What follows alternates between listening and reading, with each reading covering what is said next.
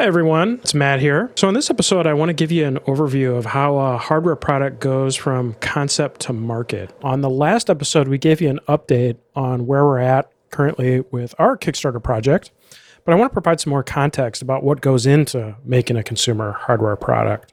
A lot of this we didn't know the first time we did a Kickstarter. Thankfully, this is our second time, so we know a lot more what we're doing this time. And a lot of this can be super intimidating. So I hope this is a good overview for anyone getting started building consumer hardware.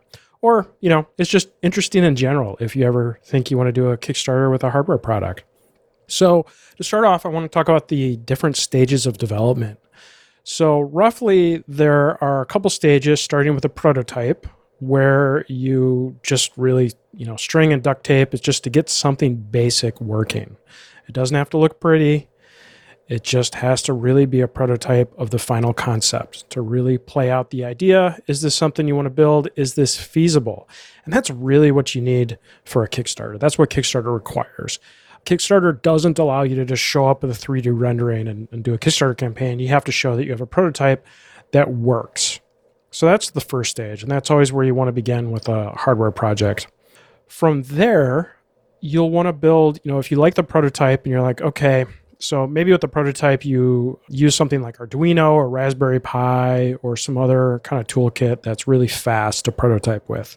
But that's not what you're going to want to ship a final uh, version with. So at this stage, you'll want to create a development board, which is not necessarily the same size as your your final product. Probably it's not at all. Probably it's larger, so it has a lot of pins and other things that you can connect onto as you're debugging it and and bringing it up.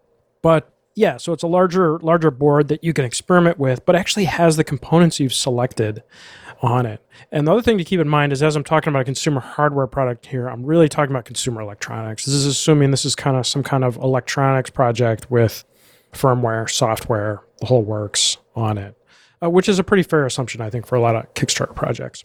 So once then, after the development board and, and you're happy with that, then you work to get it into its final form factor. You get that and then you can do a test run. And usually this is done with a um, actually the development boards too, but this is done with a manufacturing company who manufacture it really in its kind of final form factor. But it's a test run just to run through everything, make sure it looks good, make sure it works, make sure all the tolerances are right. And then the final step, of course, is final production. So going and actually producing, you know, potentially thousands of units that you're going to ship out to customers. So Kickstarter requires a prototype, but in our case, because we've done this a bit more, we didn't start our Kickstarter campaign until we were further along in the process. Not only had we done a prototype, but we had had a development board and we'd even done a 100 unit test run of our electronics to really be confident in what we were doing.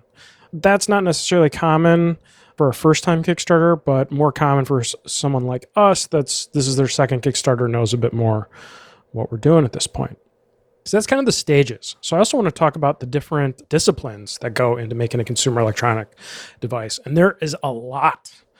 And this this is this is pretty wild. This is a lot of what we didn't know the first time through. See, we're we're software people by background, so a lot of this we had to learn. So a couple things that go in here. Well, actually more than a couple. So the first thing, of course, is the electrical design, which is really the layout of the circuit board itself. It's the layout of the components. You know, it's it's where putting the chips on a board so it does something. Another step is called the mechanical design. And this can vary in how sophisticated this is. For our products, we typically have like a, a simple enclosure.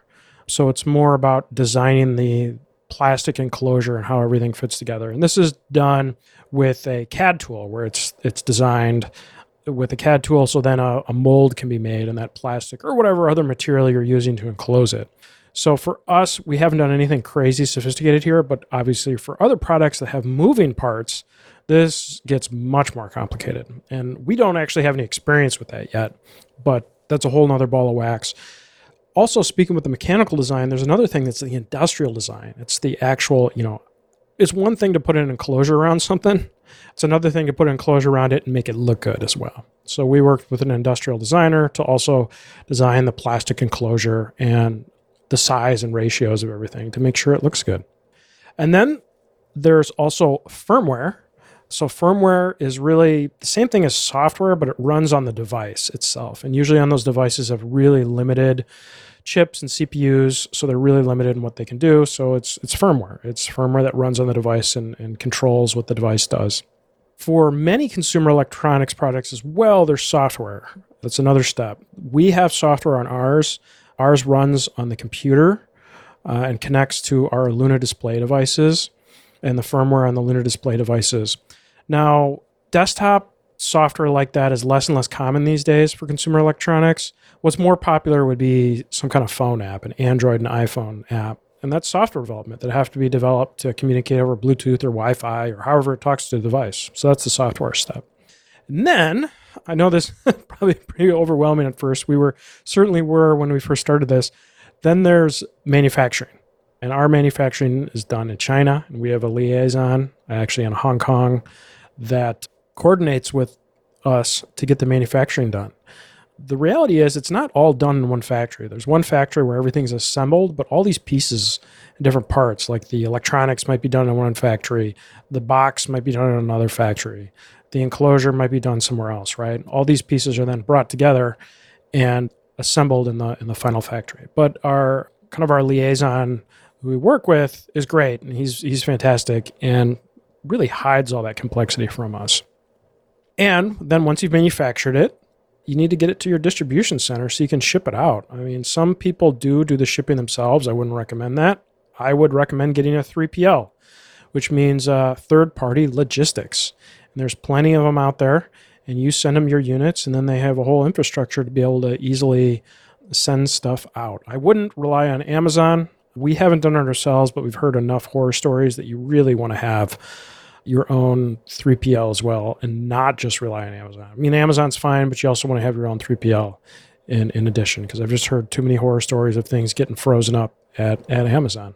And then finally, you ship it to the customer, and then it's uh, there's support. I mean, you need to support it in the wild. You need to update that firmware, that software, help people with issues, have a support team as well. And, you know, that works with your engineering team to debug ongoing issues.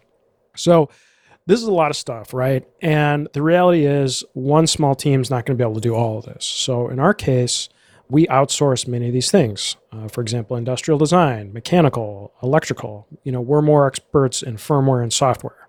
Manufacturing is outsourced, or distribution is outsourced. Support is internal to us because that's such an important part of the product is having having good customer support and, and improving it. But the reality is, if you want to get into the hardware space, you know, unless you're a very large team with a lot, a lot of money, uh, which is unlikely the case, uh, you're going to have to outsource a lot of these.